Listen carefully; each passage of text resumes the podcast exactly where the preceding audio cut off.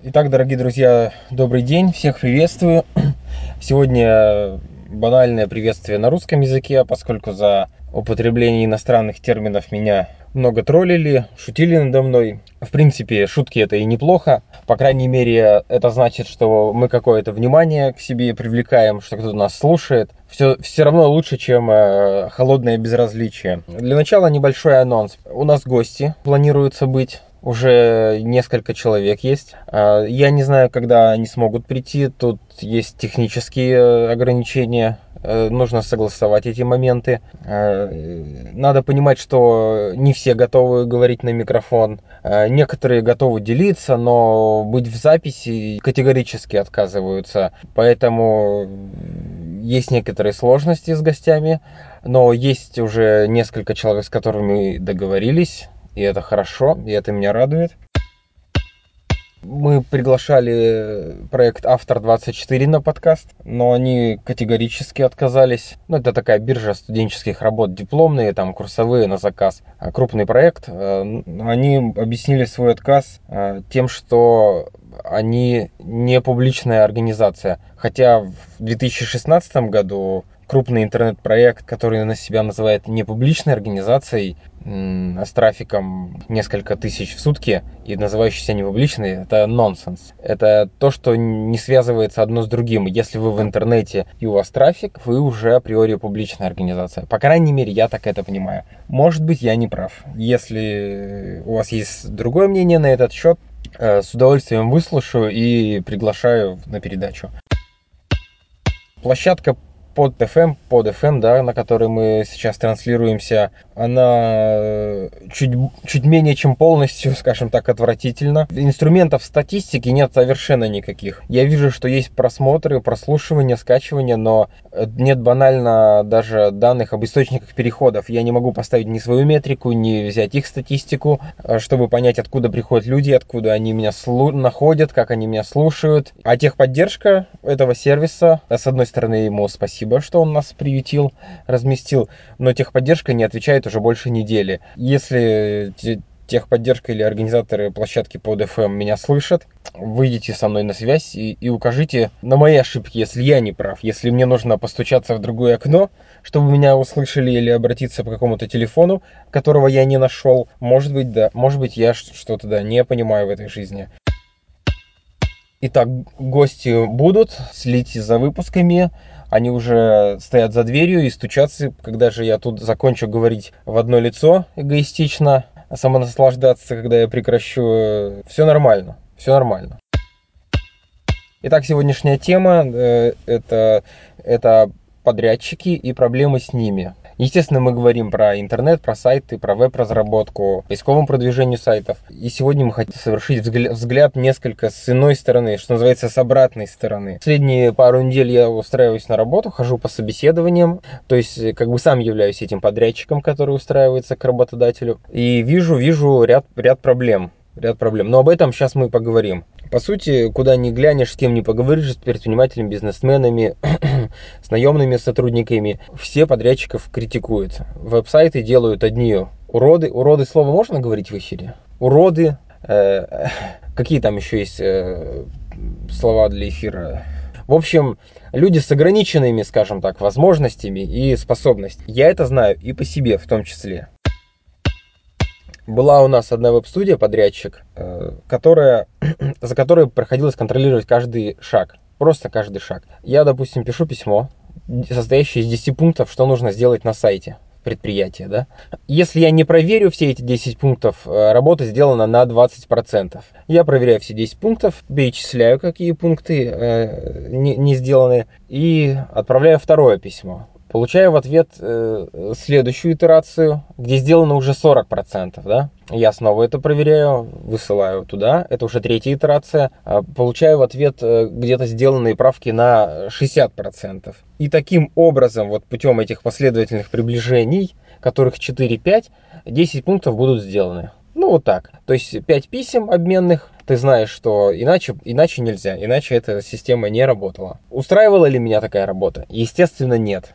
Пытались ли мы что-то сделать? Естественно, да. Мы приглашали, и разговаривали, и общались, и ничего не помогало. Ни Ничего. Мы проработали в таком режиме год, мы пришли только к тому, что задачи нужно формировать списками и проверять их. Эти списки мы делали в Excel, и вот эти пять итераций, они были так в столбик, один за другим. Сделано, не сделано, сделано, не сделано, сделано, не сделано. И через месяц вот эти итерации, они были сделаны в итоге. Проверять каждое письмо было невозможно. Ладно, это я о своей боли сейчас делюсь. Э, ну ладно. Другая веб-студия, другая веб-студия, другой подрядчик э, сдавал нам сайт больше года. Все договорные сроки были, э, ну вы поняли, прошли, в общем, все договорные сроки. То есть договор прошел, и потом, после истечения договора, еще год студия нам без денег, не получая никаких денег, доздавала этот веб-сайт. Дело в том, что они вписались в разработку одного механизма синхронизации, около 50 сайтов. Они в это вписались, за, за, обозначили за эту сумму, но не учли какие-то, может быть, технические моменты или еще что-то, и они не могли этого сделать. Тянули год или более того этот проект. Он работал с разной степенью паршивости, и, насколько мне известно, так и не, не заработал. То есть синхронизация проходила этих 50 сайтов процентов на 60-80, но его с данным по факту признать, по-моему, так и не признали. Естественно, год работы каких-то сотрудников был там практически никак не оплачен. По-моему, ситуация ненормальная. Ненормальная как и для заказчика, так и для подрядчика. Но менеджмент с обеих сторон не смог ее урегулировать. Не смог. Были встречи многочисленные, письма, угрозы, телефон телефонные. Ну вот, как бы общий такой итог, что подрядчик очень часто как такой чемодан без ручки, да? Он нужный, клевый, прикольно выглядит, веб-студия целая, с каким-то слоганом, сайтом, вкусненькая такая. Но тащить это нет никакой возможности. Неудобно. Неудобно вам это тащить. Вы, вы там такой гордый заказчик веб-студии «Рога и копыта», ООО, да, чтобы рисков было поменьше. Вы шлете ТЗ, сайт, вы там перед э, компаньонами хвастаетесь, конкуренты, конкурентам рассчитываете утереть нос, а в итоге что? Вы больше года не можете получить свой сайт, за который вы уже заплатили, например, да? Или вы, как наемный э, сотрудник вот этой уже веб-студии, проверяете за ними каждый чих. Ну, нормально. Нормально, вообще нормально. К чему я все это подвожу? К тому, что я сам устраивался по найму неоднократно. И вот сейчас, к сожалению, меч, как говорится, обоюдоострый. Проблема с обоих сторон. А, что веб-подрядчик не, име, не, не любит включать голову. Это правда, это правда. А многие спят на работе, в дремоте в такой находятся, и их не добудится. Даже там угрозой разрыва контракта или штрафными санкциями. Ну, люди бывают спят так, что настолько глубоко, что и не видят возможности проснуться. А с другой стороны, проблема и в том числе в, в заказчике. Как это ни странно, да, но я это увидел, вот сейчас устраиваясь на работу, Примерно 50% вот наймодателей, тех людей, кому я пришел на собеседование, или работодателей, вот так их назовем. Работодателей, ну, например, они не владеют терминологией. Вместо ТИЦ они употребляют э, слово кликабельность, точнее говоря ТИЦ, они имеют в виду кликабельность. А у вас там ТИЦ низкий потому-то, потому-то. ТИЦ это тематический индекс цитирования Яндекса, а кликабельность это отношение кликов к показам. Соответственно, с, ну, не связанные вещи по сути, но ТИЦ, как говорится, у вас низкий, потому что ROI не тот. Спрашивается, какого, собственно, рожна вы проводите собеседование, если вы терминологией не владеете? Ну, допустим, допустим. Допустим, вы не владеете терминологией, зачем вы тогда о ней вообще говорите? Ну, скажите честно, я в терминологии не силен, но хочу понять, насколько вы владеете ситуацией. Не надо изображать то, чего нет. Это моя рекомендация. Может быть, я не прав. Бывает так, что собеседуешь на роль, роль SEO, SEOшника, SEO-специалиста, и тебе начинают рассказывать, а, а что такое SEO, или что поведенческие факторы это не SEO, что юзабилити это не SEO. Ну, в общем, как-то начинают вот навязывать свое, свое мнение, свое видение. Мне тогда вообще непонятно, а зачем вы человека приглашаете, если вы все знаете? Зачем вы приглашаете человека? А, руки вам нужны, да? То есть вам нужны руки, но вы сами знаете, что делать. А, а, а где гарантия, что ваше знание, оно приведет к результату? Да? Может быть, человек, который больше в этом работал, он лучше это знает, этот процесс. И не стоит ему навязывать свое, как говорится, имхо. Странное вообще решение. Если бы у вас была готовая программа, чек-лист, да, и вы протягиваете его человеку, говорите, сможешь, не сможешь, а он говорит, смогу, то, собственно, на этом бы собеседование не закончилось. Зачем тогда вы так не делаете? Если вас, вы знаете, что делать, тогда предоставьте человеку чек-лист, э, возьмите его на двое меньшую зарплату, а вообще возьмите его на аутсорс. Зачем вам тогда человек с портфолио в, рабо в, в офис, если вы сами знаете, что делать? Я вот так эту ситуацию понимаю.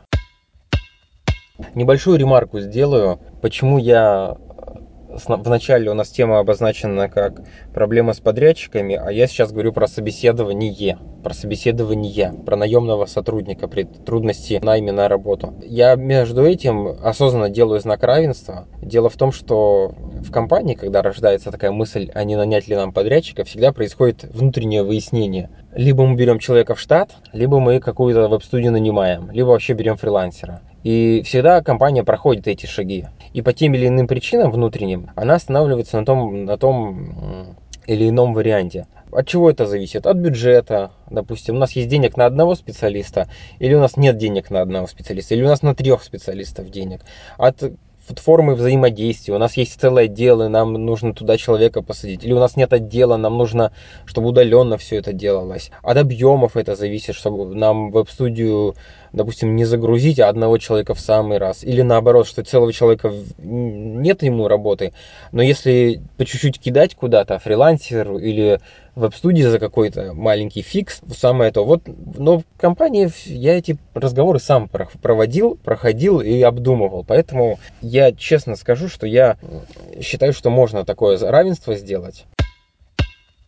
Есть еще такая интересная проблема при прохождении собеседований. 50% нанимателей против нового человека в команде я не могу это объяснить, но ты еще не успел ни слова сказать, человек уже не, не очень негативно к тебе относится, не, не хочет слушать, что ты там говоришь, не, не слушает, не интересуется и всячески там посматривает на часы, готов тебя слить. Я эту ситуацию так понимаю, что была разнарядка сверху, и конкретный исполнитель, он, у него свое видение на этот вопрос. Он хочет или своего человека протолкнуть, или все на аутсорс отдать, и поэтому он будет сливать всех, всех претендентов. Поэтому хождение по собеседованию тот еще увлекательный процесс. Просто хочу сказать тем, кто, кто является инициатором приема человека на работу, знайте, что ваш исполнитель может э, сливать намеренно людей. Я такое видел часто часто. Даже это был не единичный случай. Если нужны подробности, то, как говорится, за подробностями в личку.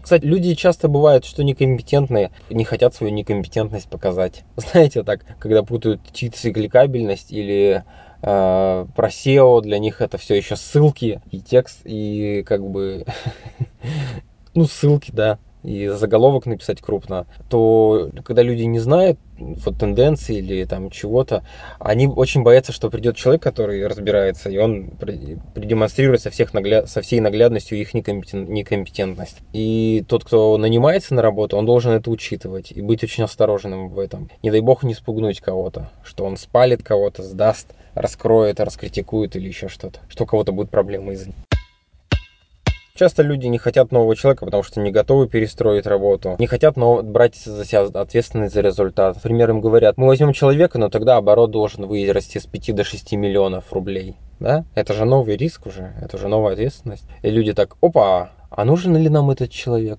Может нам остаться на 5 миллионах? А если человека слить, то всегда можно сказать, ну а как мы могли выйти, человека же нет. Многих все устраивает, те, кто сидят на тепленьком окладе, э, на хорошем окладе, их все устраивает, а там собственник беснует и говорит, М, все мудаки, вас срочно взять человека, увеличить объем. А людей все устраивает, в принципе, оклад устраивает, работа устраивает, положение вещей устраивает. Зачем перестраивать что-то, трудиться, напрягаться? Это бывает, я это видел. И, наверное, мой подкаст сейчас адресован больше собственникам бизнеса, предпринимателям, руководителям высшего звена, которые дают разнарядку найти человека, а им говорят, а человека нет. Или человек поработал и ушел, и говорят, ну вот видите, еще один не справился, вот и еще один не справился, и этот бракованный, а этот тупой, а этот некомпетентный, а этот ничего не знает. Очень тут осторожно. Я бы советовал прослушивать переговоры, а, собеседования прослушивать, присутствовать в них, самому с человеком встречаться, какую-то обратную связь обязательно получать. Человек проработал неделю, встретиться, поговорить с ним, их, его видение, что приемлемо, неприемлемо, какие вообще тенденции, какие процессы происходят, какие результаты, какие ожидания. Ну, тут как бы, если вы собственник бизнеса, так и следите за, за своим бизнесом, что в нем происходит. Потому что желание людей сохранить место бывает превыше всякой логики и здравого смысла. И это я сейчас без преувеличения говорю. Вы думаете, что... Ну, сейчас мы к этому перейдем еще.